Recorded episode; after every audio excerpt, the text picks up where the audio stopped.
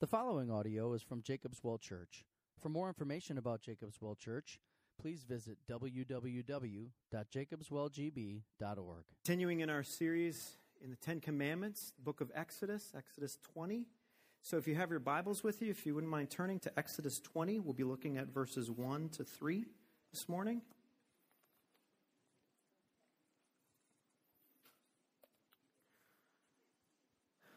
How many of you have ever heard this line? What do I have to do to get you in this car today? What do I have to do to get you in this car today? Some of you might be cringing when you hear that line because it's a, it's a stereotypical line that we hear when we think of who? Used car salesman, right? I say used car salesman because I think there's like a demotion that goes on with used car salesman versus new car salesman. And we hear that and we cringe. I, I cringe a little bit. And Dave Ramsey identifies several key tactics or characteristics of what used car salesmen, salesmen do to get you to buy, to get you in, to get you hooked on purchasing a vehicle. And I want to make a note for those who are salesmen in this room that the tactics that I'm about to describe are not good and they're not you because I know those of you in the room who are salespeople, you're considerate, you're compassionate, you're honest, you think about your customer. These tactics are not necessarily along that line. So just, just put a little disclaimer on there so afterwards I don't, I don't hear about it. So the first one, the tactic of the hard sale. Okay? And this is when the salesperson just basically is relentless. They don't accept no. They stay with you. They walk alongside you. You say, I'd like to take it for a test drive. They'll say, I'll go with you. And you're like, oh, great. Not leaving me alone. They just follow you wherever you go. We actually had somebody at our door yesterday, a financial guy, and, and I was like, we're, we're leaving. We're, we're heading out the door. Oh, I, do you want me to go with you? Where are you going? It was kind of that feeling. Okay. Relentless. They just will not accept no. Second tactic is that they go ahead and they disguise the price. So they're basically communicating to you, this won't cost you that much. So they ask you a question like, So what do you want your monthly payments to be? And you're like, Oh, monthly payments? I don't know, like $150, $200? We can do that. Not telling you that it's maybe going to cost you $60,000 with all the interest and the payments for years and years and years. So they, they, they hide the price, they disguise, disguise the price and tell you it's not going to cost that much. Another thing they do is the trade in trick. You bring in your used car, they say, "Oh yeah, the Subaru Forester for sure. We, you know, I could add thousand dollars to your trade-in on that one. The blue book is this, but I'll add, I'll go ahead and add thousand dollars to that, just to say I'm here to help you." But they're not communicating to you that they are making probably four thousand dollars a profit on the car that you're going to be purchasing. Another tactic is that they answer your questions with misleading information. So, for example, you come to the car and you're like, you know, as I'm looking at it, the bumper is kind of off and there's a dent right here. Like the Carfax report says there's not been an accident on this car, but as I'm looking at it, I'm not sure. So you're asking the question about the accident, and what they do is they, oh, our guys could take care of that dent. Yeah, we'll go ahead and we'll go ahead and fix that for you. We'll take care of that. So once you drive off the lot, you won't even see that. Not even answering your question. And the last thing I think we've all experienced is the hidden fees that go on. What it actually costs you is not given up front. It's only when you sit down and get ready to sign the papers that there's this undercoating or this rust proofing or this registration or there's stocking fee, all of these hidden costs that just get added to the price of the car, and you're surprised. Well, the reason I mention these tactics is because these tactics, in a sense, could be reflective of the con of worshiping other gods. The con of idolatry. And for those of you who are not familiar with that term idolatry, idolatry is basically taking anything good and making it a God. And it's anything good that makes this sales pitch to become God for you. And that's what we're going to be talking about today in the book of Exodus. So I want you to think for a second about a situation in which you found yourself receiving this sales pitch from another God, and you found yourself experiencing huge regret after you signed the papers. You were given this temptation, this sales pitch. You gave in, you signed it. And then there was this huge regret like, what have I done? If you think about it, some of these tactics would apply. The hard sale, the fact that they are consistently present. I mean, if you think about our culture, we are bombarded with influences of things that say, worship me, worship me, worship me, worship me, worship me, worship me, worship me. Money, sex, power, position, perfection. Worship me, worship me, worship me. We hear it everywhere. And what happens too, as we hear, the more we hear it, the more it becomes normal to us. Jerry Bridges has a book that's called Respectable Sins. And I think it's a brilliant book because it talks about the idea that the more things become normal, the more we're just accepting of it. Yeah, okay, this, I guess this is okay. And Romans 132, the end of chapter 1 of Romans says, warns us of this that not only are you going to commit the sin, but then you're going to just give approval for everyone to do it as well. And there's also this, this hard sale that goes on with, with the fallacy of, it's called ad populum, which basically is that phrase, everyone is doing it. If you've ever heard this expression, you know, 250 million people can't be wrong. Don't believe that. 250 million people can be wrong and very wrong. So there's the hard sale. There's disguising the price. They make it appealing, these other gods that call for us to worship them. Asking things like, why don't you take me on a test drive? Let's give it a few months, see what happens. Or if, if you don't like it, you can always just walk away. You can walk away from it. They make it appealing, but they don't tell you what it's going to cost you. There's the trade in trick that they say they're here to help you. And the way they do that oftentimes is by saying, I'm offering something that God Himself cannot provide. Because God, you know, I've been on his lot before. I've been on his car lot before. And he's restrictive. I mean, look at this 10 commandments. Come on. This God is restrictive. Working with God is just miserable. He's a bully. He's a bad guy. We just paint him in, those light, in that light. Another thing that happens is our questions. The questions that we ask, they get bypassed, they get ignored. We ask maybe, what about my relationship with God? If I, if I begin to serve this God, what happens to my relationship with God? And and this is maybe the message that we hear. You know, that's a good question. What about my relationship with God? Well, I, I don't even think he's here right now. He's really busy with a lot of other things. He's got a lot of other things on his plate. Or maybe we might ask, what about, what about the cost to my family, to my friends, to my reputation, to my job? And then we hear, they'll never need to know. They'll never need to know. What about my conscience, which says, this is wrong, this is wrong? And we maybe hear this. You're being old school right now, Chad. Follow your heart. You deserve this. Conscience, schmonscience. And then, lastly, and probably most importantly, are the hidden fees. With any idol, with any other God that offers to be worshiped instead of the living God. At the start, it offers everything. Everything you dreamed, it offers. And what it asks for is absolutely nothing. But in the end, it offers nothing and asks for everything.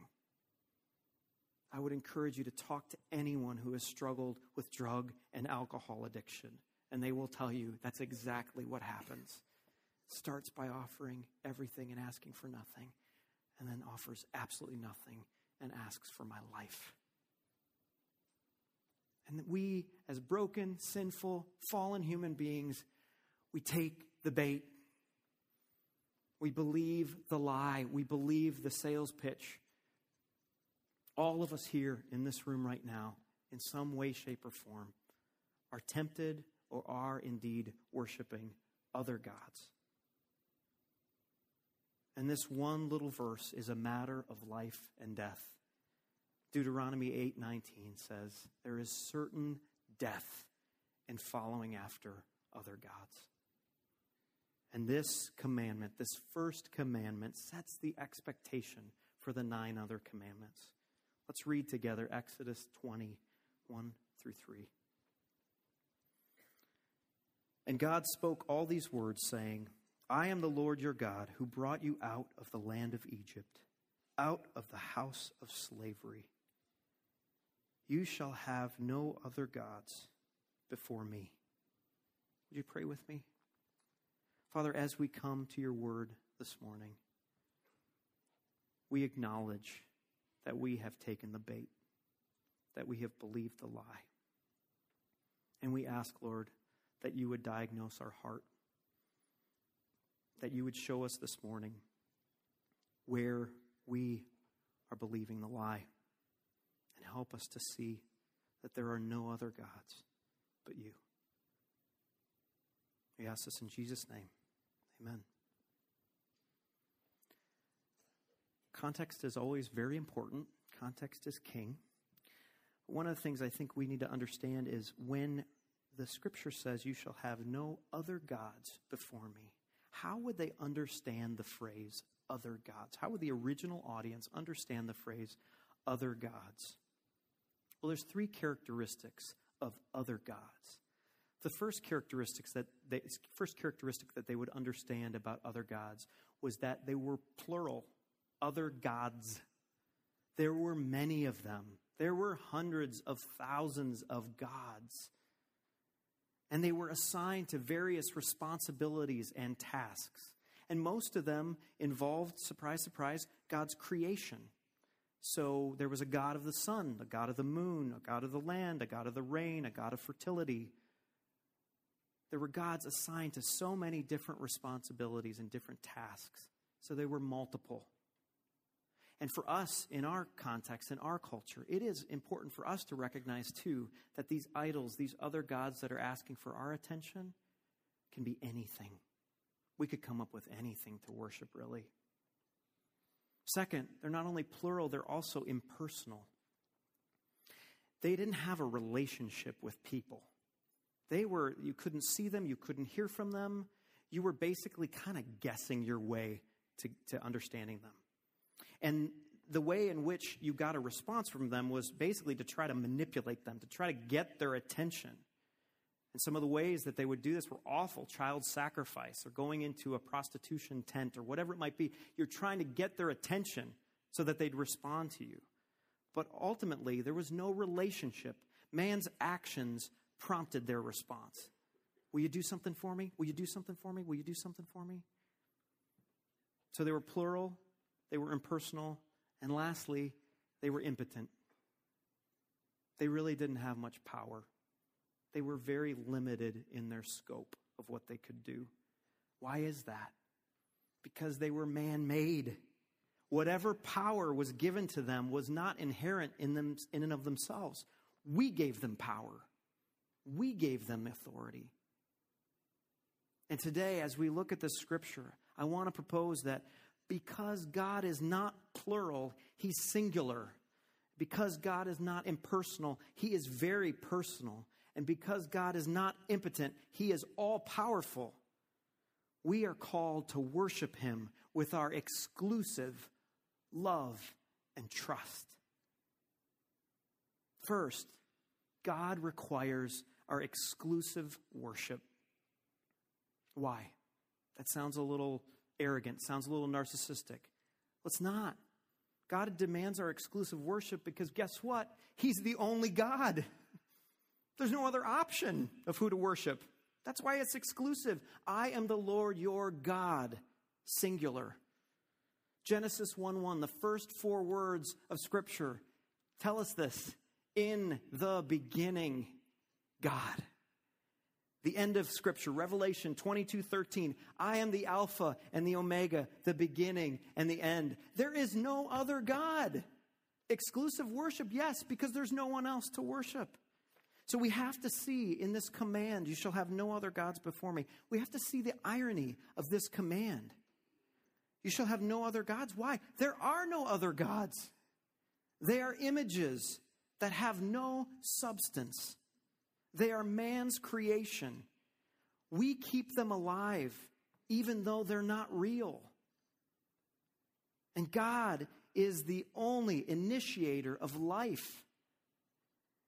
We are here, friends. All of us are here right now because he was here first. I call it the grace initiative. I want you to do, do something for me for a second. I want you to just take a breath, just a, just a deep breath, in and out. The reason that you have breath in your lungs is because of God. Apart from this grace initiative, you would be non existent. God is the author of the entire story, beginning and end. It is His story, history. The storyline begins and ends with Him. And He is an active part of everyone's story. I just wanted to share a brief story, and I apologize. I'm sure some of you, many of you, have heard this story, but for those of you who haven't, it just illustrates for me how I have seen God as an active part of my own personal story. And I'll try to be brief about it. I can tend to get wordy with this one because I, I think the story is amazing and just how God worked. But when I, w- I was an ignoramus in college, uh, and for some reason, like I had certain words and certain expressions that I thought I knew the meaning to, but I was totally off. For example, if I went up to a sign of, of a town and it said uh, uh, Suamico, and it said underneath it unincorporated, I thought that was uncooperative. So I would picture like everybody in the town going, "You can't count me! You can't count me!" Like it was this uncooperative town. Like we can't count them. They just keep running around. I don't know why. The expression "take it with a grain of salt." Up until I was in probably college, I thought it was "take it with a great assault." So when someone would say "take it with a great grain of salt," I'd be like, "Oh wow, yeah, I need to take that really seriously." But a, another word, I, I don't know why this is, but another word that would catch me was the word bliss.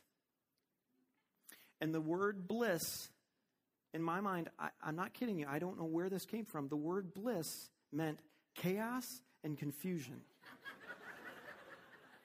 Not kidding you. Like, that's what it meant. And when I would picture like a state of utter bliss, it would be like I would picture this is what I picture. I picture like broken glass or a broken mirror. Like that's a state of utter bliss. Okay? All right? And for those of you who don't know what bliss means, I'll help you. Let me help you now so you don't have to deal with what I dealt with. It means like utter joy and happiness, just so you know. Okay, so this is what I pictured bliss to mean chaos and confusion, breaking glass. So I'm in college and I'm writing a term paper, of course, at the last minute on Romeo and Juliet. It's about two in the morning. I'm sitting in my dorm. I'm writing this on my little Commodore 64, and I'm um, I'm writing it out. I'm typing it out, and I was like talking about the scene where Romeo finds Juliet and he thinks she's dead. So I'm like writing it out. Okay, it's like okay, what, what would how would I describe what he's feeling here? You know where this is going. Well, broken glass, chaos, confusion. What's happening? Ah, state of utter bliss. Paper's written. I turn in the paper. About a week later, professor, who was a theater professor, so he had a flair for dramatics, hands the papers back in a lecture room, probably this size. This size, of people. And he says, You know, we, we I got the papers back. You guys all did, uh, you all did pretty well. But there was one. I thought we were in college. I really did. I thought we were in college. Someone, someone actually wrote that Romeo was in a state of utter, and he grabs his pen. He's like, B L I S S. She's dead. She's dead. Yay, she's dead. She's dead. He starts, he starts dancing around the room. And it's funny, but it's tragic because you have one person sitting in the room who is mortified, who is humiliated, who is wanting the floor to swallow him up at that moment. I was humiliated. I was red faced. I was ashamed. And I made a vow, even in that moment. I was like, shut up, Chad. Don't ever talk again. Don't ever speak. Don't ever say anything. You're going to screw it up. Just shut up. I was humiliated. It scarred me. It really did. It was a horrible experience. So, about 10 years later, 10 years later, remember the word on the wall. 10 years later, I'm sitting in graduate school in a similar lecture hall, and I lean over to the person sitting next to me and I say, Hey, my name is Chad. And she says, Hi, my name is Bliss. oh, there it is. There she is. And I said to her, I have real issue with your name. and she said, Okay, Frico, we'll talk later. Okay. So, so, but one of the things, I, the reason I tell that story, the reason I tell that story is not just because I love that story, because it, it really was a significant turning point in my life, but that God was the only one that could have authored something like that. His sense of humor and his ability to do something like that, that, that's, that's his working. That's his hand. And what he did for me in that story was he took a moment of complete shame and humiliation and he redeemed it with my bride, with my bliss. She's not my savior, and I have a tendency to want to make her another God. But he redeemed it. And he said, Here, Chad, here it is. Here's the true definition of the word bliss. He's the author of that story. And I want to ask us three diagnostic questions as we're thinking about this idea of other gods or idolatry. And the first diagnostic question I want that relates to this exclusive worship is this Who or what is writing the story of my life? Who or what is writing the story of my life? Because how you answer that question could be a possible indicator of the presence of another God. They might be external. I think of Bliss and myself. We, we got on the train of soccer. And this was an external like story that we had to be part of. Like people all around us. Your kid's four? He's not, wait, he's not in soccer yet? He's six? He's not in soccer yet? I was like, oh no, oh no, we got to get these kids in soccer. Honey, we got to get going. We're missing the train. If he's not in soccer, then what is he going to do when he's like eight or 10? He's going to be long gone. Like nobody's, he's not going to be able to catch up. Oh, we got to get him in soccer. We got to get him in soccer. And we find ourselves going to soccer practice and we're like, we hate this. we hate this. Why are we doing this? So these, these gods, they can be external forces that are coming at, but they can also be internal forces that are trying to write our story. And maybe the question to ask with that is what stories are you trying to manipulate or change in your favor? Where are you trying to be the author? How are you stealing the pen from the God of all creation?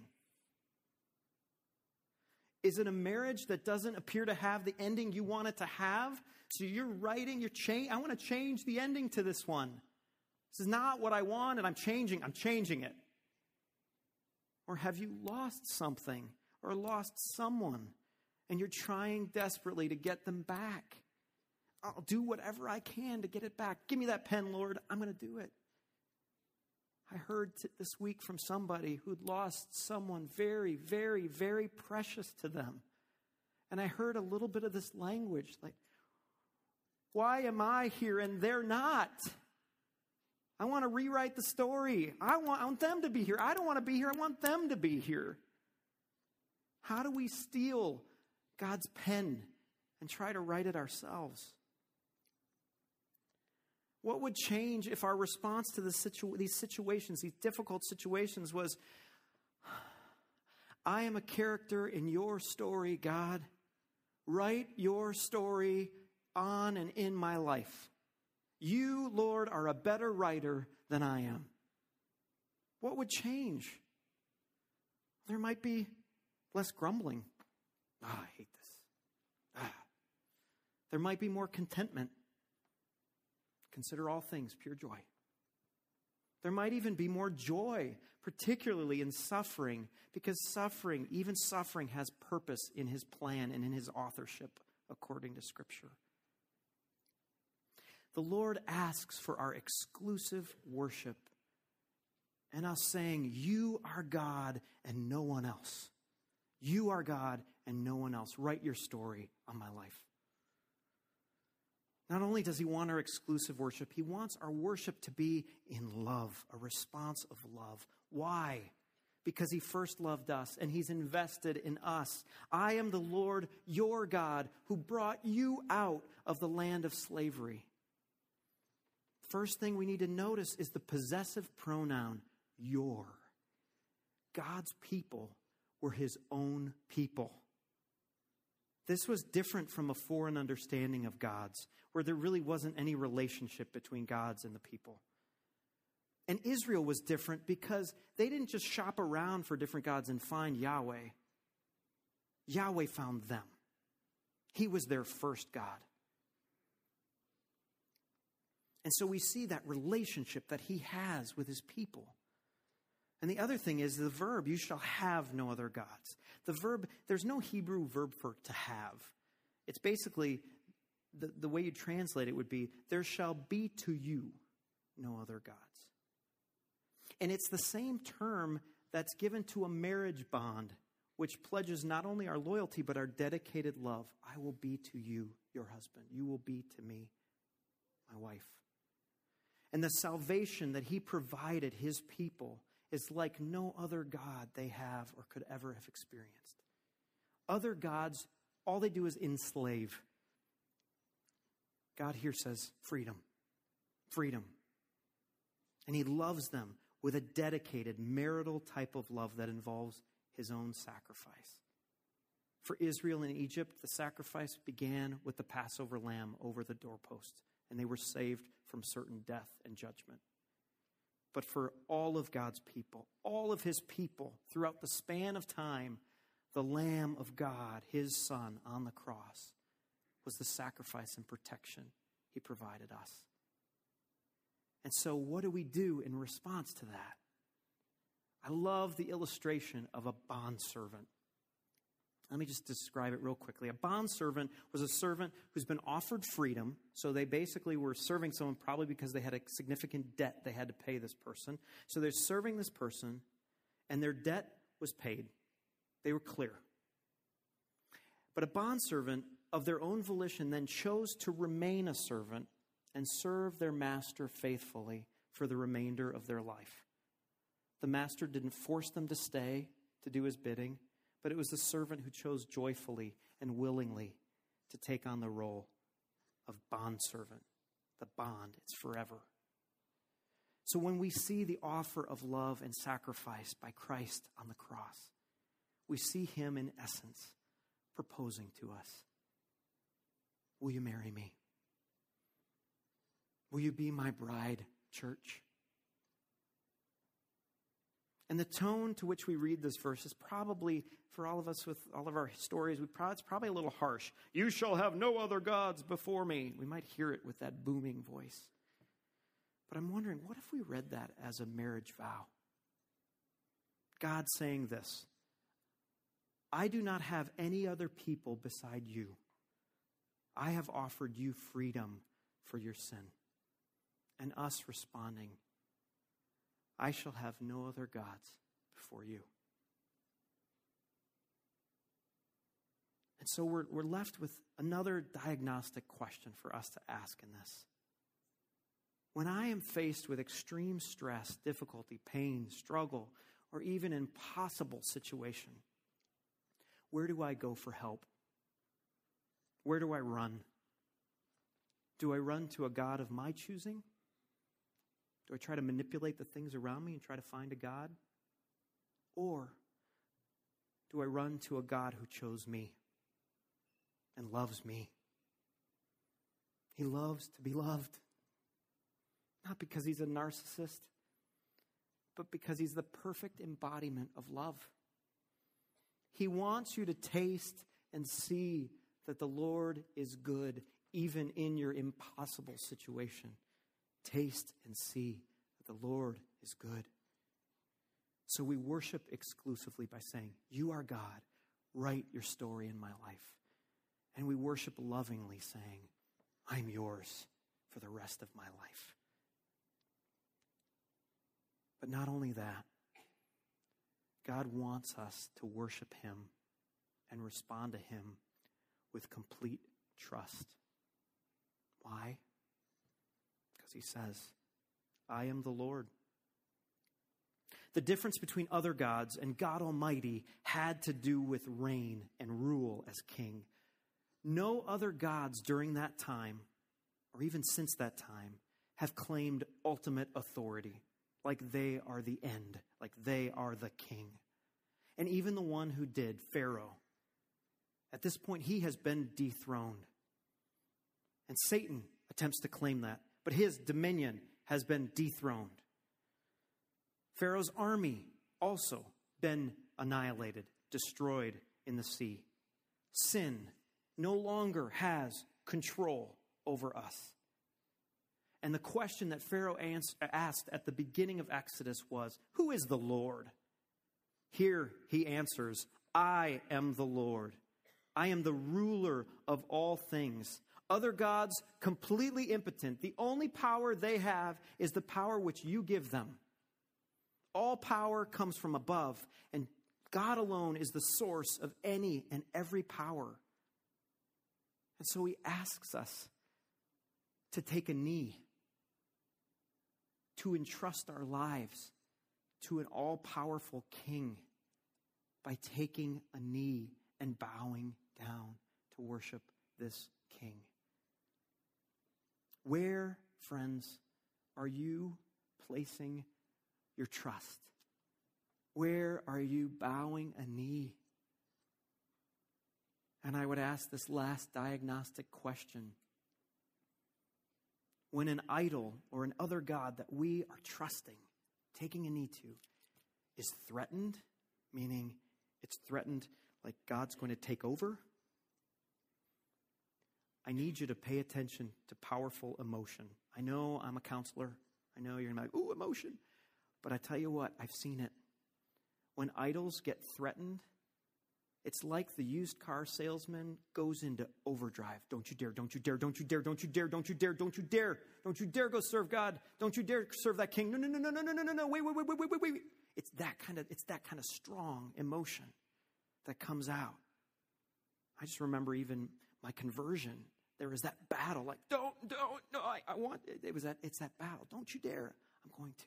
So look for strong emotion because that's the other God's last ditch tactic that they're going to use. I just want to close with one other story. One of my other gods, I'm confessing to you in a public setting, uh, involves what I would call invisibility.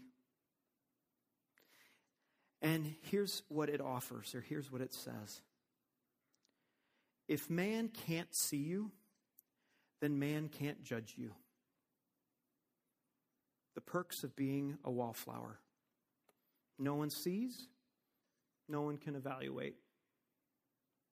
And I know it's rooted in this fear, this deep fear I have of rejection. Protect yourself.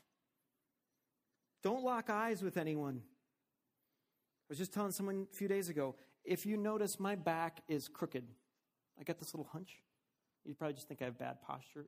I do, but it's because my seventh and eighth grade year, all I did was look at the floor. I did not look at anybody. I did not lock eyes with anybody. And it's permanently with me. It's still a part of my story. I hate it, but it's still there. So keep invisible, Chad. Keep invisible. No one can judge you. You can't get rejected. I told you we worship anything. Well, two weeks ago, the soccer theme keeps coming up. I signed up, we signed up Cadence and Colson for soccer, and we got an email that said, probably all received this. We're looking for helpers. We're looking for volunteers to help with soccer. Nobody's volunteered. We really need you. I fall into the sales tactic, and I'm like, all right, sure, I'll help out, help you guys out with soccer. And uh, I arrive at the first night of practice. I go up to the leader, and I'm, I'm just looking forward to help corralling the kids and shepherding them around, making sure they stay in, in zone, and yeah, all that stuff. So I'm, I'm, I'm with them. And I go up to the leader and I said, Hey, I'm Chad. I'm here. And she goes, Oh, here's your lanyard. Puts the lanyard on me. It says, Coach Chad. I'm like, Okay. All right. I said, Okay, great. Uh, so the other person that's going to be with me, and she's like, Oh, I'm sorry. He just called this morning. He's out. He dropped out. So it's just you. I'm like, Okay. So who's going to be like leading the fundamentals training and all that stuff? And she's like, oh, oh, did you get the packet? I was like, Oh, yeah, I got the packet. Well, that's what you're doing. Oh, oh wait, wait, wait. I- I'm, I'm doing it? Like, I'm leading it? Oh, oh, yeah, yeah. And I'm like, oh no. I'm becoming uh, the, the strong emotion I'm talking about. It's starting. It's starting to stir in me. It's starting to stir in me. And within seconds, I was brought to the front with this crowd of kids and parents. This non-athlete, and next to me are two coaches with their clipboard and their lanyards and their sign-up lists and their drills, and they're ready to go. And I hear him snickering. Look at this guy. This guy over here. I'm just standing there. And then they start dividing the team. I'm like, go over there. Go over there. You don't want to be on Go over there. And it was awful. And then it got worse. Strong emotion. You see the strong emotion? It got worse. Then parents line up along the field and watch you coach. The audience was there. And I and I almost had a, like a panic attack right there on the field. That night, I went home. Is this working? Nope. Let's take it off.